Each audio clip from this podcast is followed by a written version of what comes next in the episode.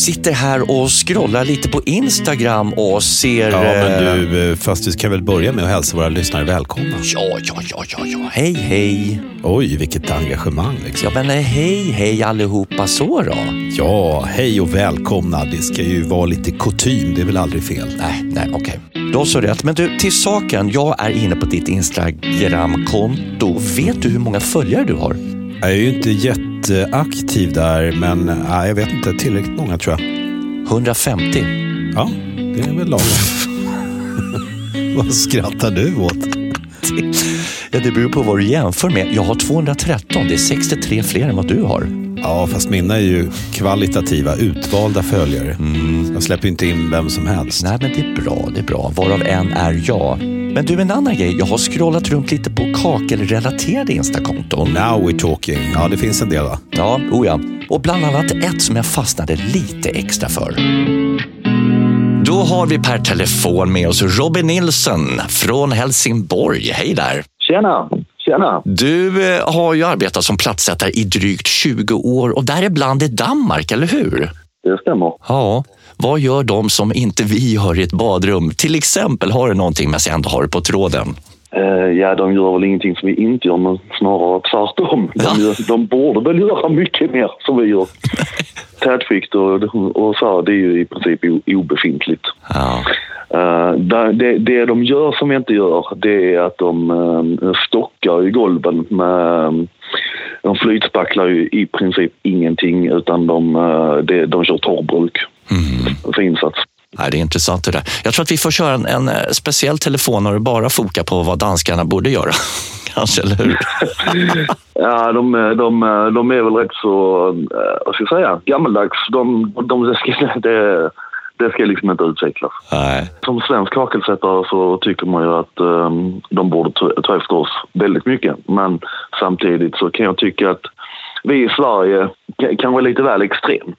Vi är moderna, vi ligger i framkant och framförallt du Robin. Jag har ju kallat in dig för att du driver ett sevärt Instagramkonto vid namn stil, S-T-I-H-L understreck kakel, eller hur? Exakt. Ja, och jag var inne och scrollade där och hittade några bilder som jag ville kolla med dig. Jag fastnade för en där du har, jag vet det problemet hade jag när jag renoverat badrum. Det var just det här med den här inspektionsluckan. Du hade någon egen tillverkad sån där och så någon specialtillverkad tröskel som jag tyckte såg lite fräck ut. Hur tänkte du där? Ja, alltså med tröskeln så tycker jag, där, där var det ju samma klinkers på hela bottenplan. Eh, och eh, även in i eh, toaletten då. Och då tyckte jag att det var jävligt synd och eh, sätta dit en ful trätröskel. Vad skulle den göra där liksom? Så att jag, jag byggde mig en egen tröskel eh, genom att jag girade ihop eh, plattor åt alla håll liksom. Så eh, byggde man en egen tröskel helt enkelt utav samma platta. Ja. Sen fogade jag ihop det med epoxifog och polerade och slipade ihop det så att eh, den ser liksom så massiv ut. Och ingen vass kant alls, man kommer barfota, råkar streettån eller något. Ingenting. Nej. De är sammetslena. Roligt att lägga ut lite sådana här små tips. Det kan vi rekommendera alla. Men du, vilket är ditt absoluta favoritmoment inom hela platssättarsegmentet? Får jag fråga det? Det är väl eh, när man eh, när man drar sista silikonfogen och man känner att allting är helt färdigt. Liksom. Eller om man lägger dit golvbrunnssilslocket tror jag, liksom, när man har rengjort golvbrunnen och allting liksom är top notch. Och det är liksom det absoluta sista. Mm. Done and ready och få se kundens glädje i ansiktet. va? Ja, alltså det är ju det, är ju det man jobbar för. Liksom. Jag vill ju skapa, skapa en wow-känsla hos kunderna. Och det märks på dina bilder på ditt Instakonto. Det är mycket eh, fina eh, processer du har eh, gått igenom och bjuder på där. Och det är alltså stil understreck kakel, stil med HL. Kan vi kalla det för Insta-Robin nu då? Ja, absolut, det går bra som. Ja, då så. Ja. Du, då tackar jag dig Insta-Robin för att du var med i Kakelpodden. Ja, tack så mycket. Tack så mycket. Skön kille den där Robin. Ja, eller hur? Men du, apropå följare, vet du hur många Byggkeramikrådets konto har? Mm, jag var inne och kikade häromdagen. Det är väl runt tusen, va? Bättre upp. Just nu prick 1343 stycken. Det är jädrar i mig bra, eller hur? Ja, ja visst, och de växer hela tiden. Det är kul. Men nu ska vi ta och rikta strålkastaren på ett av föregående avsnittsämnen, nämligen betong som byggmaterial. Igen? Nej, nu ska vi följa upp det med fuktmätning i betong. Aha. Lite andra halvlek sådär i betongmatchen. Är du med? Jag är med. Men eh, det där ämnet känns ju ständigt aktuellt. Ja, den känslan stämmer också kan jag säga. Viktigt att lyfta fram dock innan vi går vidare är att problem kan bara uppstå om fuktig betong kommer i kontakt med ett annat byggmaterial som är fuktkänsligt. Okej, okej. Pratar vi RF-värden igen eller? Vi pratar om lite av varje faktiskt. Eller snarare, jag gjorde det häromdagen med en kille som har en minst sagt bra insyn i just det här ämnet. Oskar Linderoth, välkommen. Tack så mycket. Eller eh, det är kanske du som ska hälsa mig välkommen. Ja, det kan vi göra. Mm. Jag är ju på besök hos dig här på Swerock utanför Stockholm. Du arbetar som produktutvecklare här. Vad pysslar man då med på dagarna? Ja, man, ja, det innebär att jag egentligen är ansvarig för det mesta som rör forskning och utveckling. Nya material och materialegenskaper. Spännande. Ja. Vi håller på att prata fuktmätning i det här avsnittet. Jag tänker du kan berätta lite, vad innebär det? ja, det innebär väl egentligen att eh, man, det, mycket handlar ju om att man ska göra fuktmätningar eh, för att säkerställa att betongen är det oftast då, är tillräckligt torr för att man kan lägga ett annat material på betongen. Vi har ju berört det här i föregående avsnitt också, men det här är ju extra viktigt just i en blivande bostadsbyggnad, sa du när vi pratade lite på förhand. Mm, men det är oftast där som man har golvbeläggningar, alltså typ eh, plastmattor, parkettgolv, kakelklinker. Det är där vi plattsättare härjar dygnet runt nästan. Så borde det vara, ja precis. Hur går en mätning till? Ja, men ofta, alltså det finns ju lite olika metoder, men de metoderna som är, om man ska gå då på det finns ju Rådet för byggkompetens och de har ju ett antal metoder för fuktmätning som är godkända. Och då innebär det oftast att man borrar eh, ett hål i betongen och sen så sätter man en givare i det hålet som mäter fukten i betongen. Och vad man egentligen mäter då är att man mäter hur fuktigt det är i betongens porer. För betong är ett poröst material. Eh, så man mäter egentligen den relativa fuktigheten, alltså luftfuktigheten i betongens porsystem. Porer, det är det jag har i min kropp. Så, det, så är det också. Det finns i betong också. Det om vi landar till exempel i ett blivande badrum, det är ju där vi ska in och härja och ha oss. Då, då. Vad mäter man där någonstans? Finns det någon positioner i själva badrummet? Position och position, det är ju... Om man då följer RBK-manualen, alltså om man ska gå på Rådet för byggkompetens manual, vilket man helst ska göra, då eh, har de ju reglerat där hur många mätningar man ska göra per våningsplan och kanske lite per rum också. Men typiskt gör man väl, jag vet inte, en, två mätningar kanske. Per, eh, per badrum. Och då gör man det, då finns det också i manualen på vilket djup i betongen man ska göra mätningen. Då. Ja, och det är inte något generellt djup, utan det kan skilja sig från fall till fall. Eh, Det finns generellt att man till exempel mäter på i, en, eh, i ett bjälklag då till exempel, som det kan vara i en lägenhet, att man ska mäta på 40 procent av djupet. Men det finns reglerat då för lite olika fall i den här manualen, vilket djup man mäter på. Okej. Hur ser de generella riktvärdena ut då? Det är olika och det sätts ju av eh, respektive materialleverantör. Så en leverantör av en plastmatta till exempel sätter ju gränsvärdet för, för sin matta. Och, eh, så det, det varierar mellan de olika golvsystemen då egentligen kan man säga. I de utrymmen som plattsättarna befinner sig i, som jobbar med kakel och klinker, där finns alltså inga RF-värden, krav alls. Stämmer det? Ja, så borde det vara egentligen. Om det inte finns något tätskikt så, eh, så finns det egentligen inget, eh, brukar det inte finnas något RF-krav. Inte på något sätt att visa alls. Eh, nej, men sen så ska man inte lägga på, man kan inte lägga på en helt färsk betong. För att eh, helst vill man, man vill se till att det inte är så mycket rörelse i betongen så att den har liksom åtminstone eh, torkat ut lite grann så att den liksom, eh, inte krymper. Man säger att betongen krymper och du vill kanske inte lägga kakel och klinker på ett material som är, fortfarande rör på sig. Hur kommer det sig att det inte finns några generella krav? Ja, det är en bra fråga. Det är inget fuktkänsligt material så att, eh, det, det, är, det är därför man gör fuktmätningar. För om man tittar på ett exempel då, där man har de tuffaste kraven om man pratar plastmattor eller ja, parkett är lite snällare krav så är, det ju, är ju kraven satta för att man har från början då i forskning visat att går man över de här gränsvärdena så kommer materialet, alltså golvmaterialet, plastmattan eller parketten att brytas ner. Eh, och då kan man få problem med dålig lukt eller emissioner eh, som eh, liksom kan ha viss hälsopåverkan. Så det är så kraven är satta. Och för kakel och klinker så så eh, finns det ingen nedbrytning vad jag vet i alla fall. Hur ser det ut med RF-kraven med den nya betongen? Eller den klimatförbättrande betongen? Vad är skillnaden? Ja, klimatförbättrad betong det kommer från Eh, det finns en eh, Svensk Betong som är vår branschförening. De har tagit fram en vägledning för klimatförbättrad betong som de kallar det. Eh, och då har man i den vägledningen sagt att man tittar på betongens klimatavtryck och så har man ett antal referenser. Så för man har en referensbetong för badrum och så har man referensbetong för eh, ja, olika byggnadsdelar helt enkelt och olika exponeringar.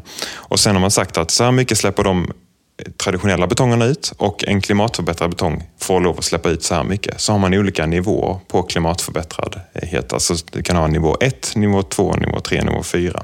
Så mycket klimatförbättring har vi. Och det innebär då att man har minskat CO2-avtrycket egentligen, eller koldioxidavtrycket. Kommer torktiden minska med den nya betongen?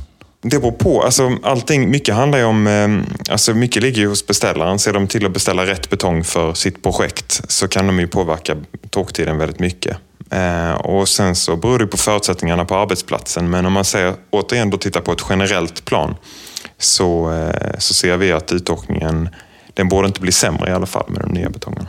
Bra, då har vi full koll, nära på i alla fall, Oskar. Det var skönt. Mm. Tack för att du var med. Tack, tack för att du fick vara med.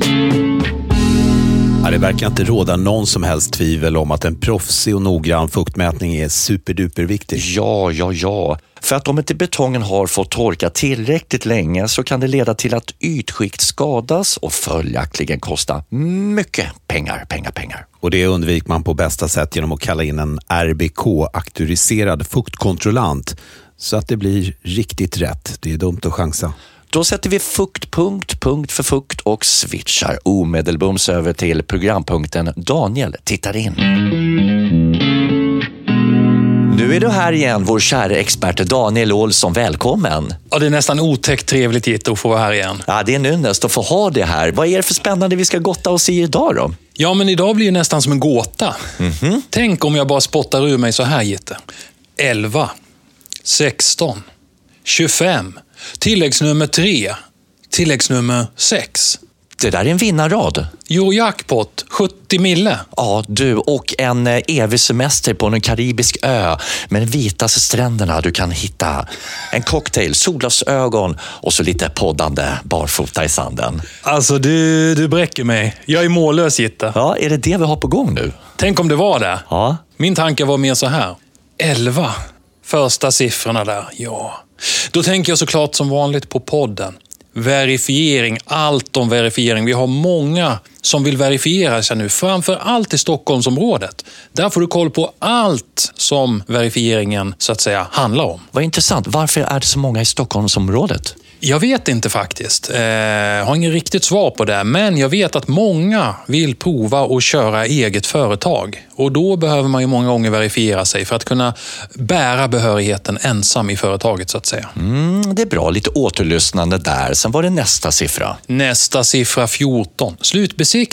Mycket spännande och eh, nyttigt och lärorikt kan det vara, det här avsnittet. Det är där allting avgörs. Så sant, så sant som det är sagt, Gitte. Som eh, emojisarna, tumme upp eller tumme ner. så kan man säga. Lite så. Okej, okay, och nästa? Nästa, 16. Branschregler. Alltid lika aktuella, alltid lika viktiga att ha stenkoll på. Om inte jag missminner mig så gjorde vi det där med lite extra tryck på just den här gemensamma folden som kom både print och digitalt, eller hur? Byggkeramikrådet BKR tillsammans med GVK, golvläggarna va? och Säker Vatten. Ja, jag har för mig att det var exakt så som du nämner. Mm, det där är ju alltid intressant. In och hugg den lite extra. Alltid bra. 25 nästa. Den där superplattisen från Uppsala. Stoffe som talar om hur ska vi inreda vår plattsättarbil på bästa sätt. Det är intressant med det där mötet. Jag var där uppe och träffade honom. Han var punktlig i tid, exakt på hundradelen. Hans bil var ju nästan pedantiskt inredd. Och det här golvet som är alldeles här lite blänkande nytt när man köper en helt ny bil, det var intakt. Det är ordning på Stoffe och det kan vi alla ta efter och bättra oss. Mm, för en fint inredd bil leder till ett perfekt jobb, eller hur? Alla gånger, alla dagar i veckan, Gitte. Ja. Tilläggsnumren, vad hade vi där då? Trea, sexa. Ja, det blir ju 36. Hållbarhet för kroppen, hur viktigt är inte det i längden? Åh, herregud, köra några sit-ups och några push-ups och ups hit och dit varje dag helst, men i alla fall ibland. va? Absolut. För det är tufft som platsättare att komma hem när man har stått på alla fyra eller burit säckar och, och, och hinkar och allt vad det handlar om, pytsar. Och så komma hem, nej nu drar jag och tränar en timme. Ja, eller får man göra som vissa andra. Man kör träningen innan man börjar jobba, för då är det klart, då slipper man det efter jobbet. Mm, för när går du upp på morgonen, Daniel? Det vågar inte jag tala om. Nej, för då kommer jag för, pedant förklara dig som Stoffe också. Sån Ja. där präktig jäkel som är uppe och väcker tuppen. Ja, nästan. Okej, och det här är ju då lite avsnitt som du tycker är väl värda att höra igen och jag håller med såklart. En liten, eh, en liten nätt flagga inför det vi vill göra i hängmattan och så framöver, eller hur? Exakt, och vi avslutar med det som du kan låta dina kunder lyssna på. Badrumsrenovering, steg för steg, just för din kund. Temaavsnitt. Det där är bra. Det är mycket pengar det handlar om när man ska in och fixa i sitt badrum. Då är det värt att kolla lite, planera lite, tänka lite innan så att det blir så bra som möjligt i slutet. Och så kan man ju alltid också slå en signal till er experter på Byggkeramikrådet. Faktiskt även det alla dagar i veckan. 9 till 12, 13 till 15 finns vi här för dig. Mm, om man har några följdfrågor ut efter det man har hört i de här poddarna. Absolut. Men du, den där raden ska jag lägga in. Gör så. Jag ska vinna.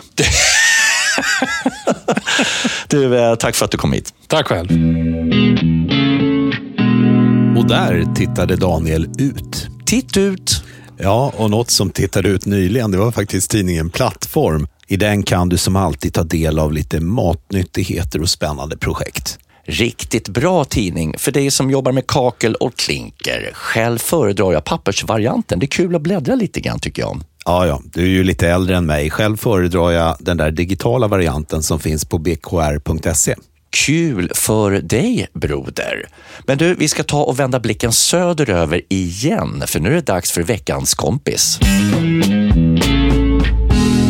Då går vi till telefonen, landar i Ystad och säger hej till Desiree Michelyter. Hallå, hallå. Du bor i Malmö, men du är i Ystad just nu på något katastrofjobb. Vad är det för något? Ja, det har blivit lite, lite, lite katastrof kan man väl säga. Ja, vad, vad innebär det? En liten värmeslinga som har gått sönder och eh, då har de brutit upp hela golvet, eh, huggit bort allt slitet och jag ska då eh, binda ihop eh, fuktskyddet med väggen och för att kunna göra det så måste man eh, hugga bort det understa skiftet och det är 60-60 plattor så det nedersta skiftet är 60 centimeter upp på väggen. Ja. Så det har varit eh, rätt mycket huggande kan jag säga. Åker du bara på såna här märkliga uppdrag? Nej, det gör jag inte. För det mesta eh, sätter jag ju kakel. Den här gången river jag kakel, men eh, ja, Ja, okej. jag får göra det också. När det är lite kluriga problem nu kallar man in Madame Michelyte. ja, precis. Jag har ju lyckats få ett så vackert namn, Michelyte. det var så att min man hette Schlyter och jag hette Michelle och så skulle vi gifta oss och så kunde vi inte enas om vad vi skulle heta. Så sa men vi slår ihop namnen så får det bli Micheliter. Ja, vilken bra lösning. Det lät så fånigt så vi kunde inte låta bli. Du Desiree, hur länge har du pysslat med plattsätteri? Jag har jobbat med det här i 23 år. Är det någonting som har hänt som du slet ditt hår över som du inte ville skulle hända då men som är kul att prata om i efterhand? Ja, jag kan berätta om eh, en gång när jag skulle flytspackla på en ovanvåning. Då brukar jag ju göra så att jag står utanför badrummet och flyter för att jag är inte jättestor och jättestark och flytspackel är tungt, speciellt när det är blandat. Så vill man ju gärna stå precis utanför badrummet och blanda så man bara kan gå in och hälla ut. Men här var det lite svårt för det var svårt att få till att få upp allt material. Det var så väldigt trångt och mycket grejer där uppe på ovanvåningen och det var svårt också att täcka in så att det inte skulle bli en massa damm och så. Och att få upp en dammsugare där var inte överhuvudtaget att tänka på. Så att jag stod och blandade där ute och så bar jag upp hinkarna på ovanvåningen. Och så brukar jag hälla över så att jag har hälften hälften i två spannar så att man har lite jämvikt. Men det var svårt i den trappan också. Den var smal och, och, och konstig. Så jag tänkte nej, jag får, jag får ta den här den här fighten med hinken. Bär upp kanske tredje eller fjärde hinken och då ramlar jag i trappan. Nej. Och hur gick det? Ja du. jag överlevde, men eh, hinken den välte ju. Och det är en sån här öppen furutrappa, du vet. Ja. Med en, med en avsatt eller ett vilplan och sen så fortsätter den åt andra hållet och där under vilplanet hade de sitt hemmakontor. Så ungefär hälften av flytspacklet innan jag lyckades räta upp hinken. Det bara far igenom trappan och över hemmakontor. Var det någon som kom ut och undrade vad du höll på med då? Ja, alltså jag skrek i trappan. För, alltså det var ju ett jävla liv. Och där var en kvinna hemma, hon som bodde där, hon var sjukskriven så hon var ju hemma. Så hon kom ju utfarande. Så, Åh, vad är det som händer? Vad är det som händer? Så säger du, vi måste försöka rädda ditt, din arbetsplats. så sa hon, nej, nej, nej. Jag vill bara veta att det inte hände någonting med dig. Det är viktigare. ja, ja, men jag klarar mig. Det är ingen fara. Men som tur var så hade de lagt en sån här gräslig filt med sån här tjockt, tjockt ludd som hade liksom täckt över hela skrivbordet och datorn och allting som stod där. Så att det mesta hamnade i överfilten och ner i skrivbordsstolen. En bra spelare har lite tur ändå, även i ditt fall. Tur i otur med herregud, alltså tänk om det hade inte varit, om de inte hade haft något skydd där. Ja, herregud ja. En härlig story att höra. Inte kul då, kul nu vill jag understryka, men tack för att du var med Desirée. Ja, men tack själv. Vilken charmig tjej. Tala om att bjuda på sig själv. Sen gillade jag lösningen på efternamnet mellan henne och hennes man istället för dubbelnamn. Ja, men det var ju smart. Det kan ju du och din fru också göra tycker jag och då skulle ni heta Nörelman. Fyra bokstäver var och livet skulle bli mycket enklare för alla inblandade. Nej, jag passar på den. Eller om du och jag gifte oss, Gittman. Ja, jag passar ju ännu mer på den då. Jag gillar ju det skarpt, men inte mer än så. Hörru. Och jag gillar det här avsnittet skarpt som nu dessvärre är på väg att ta slut. Men gör som Daniel sa, lyssna gärna på tidigare avsnitt av Kakelpodden i väntan på vårt kommande avsnitt som ja, det kommer bli minst lika fylligt och lärorikt som det här har varit. Ja, verkligen. Så in på, ja, om du nu lyssnar på Spotify, Soundcloud eller via iTunes, in och lyssna på tidigare avsnitt. Och vi som har tagit er igenom det här avsnittet heter Marcus Trautman. Och Leif Getelius. Och är det så att du vill vara med och påverka innehållet, mejla till info.bkr.se info.bkr.se. Och så tycker jag att ni också ska berätta om den här podden för era kollegor och vänner och familj och alla tänkbara tvåbeningar som rör sig runt dig. Då är det dags att säga som plattisen Janne. Satt platta sitter.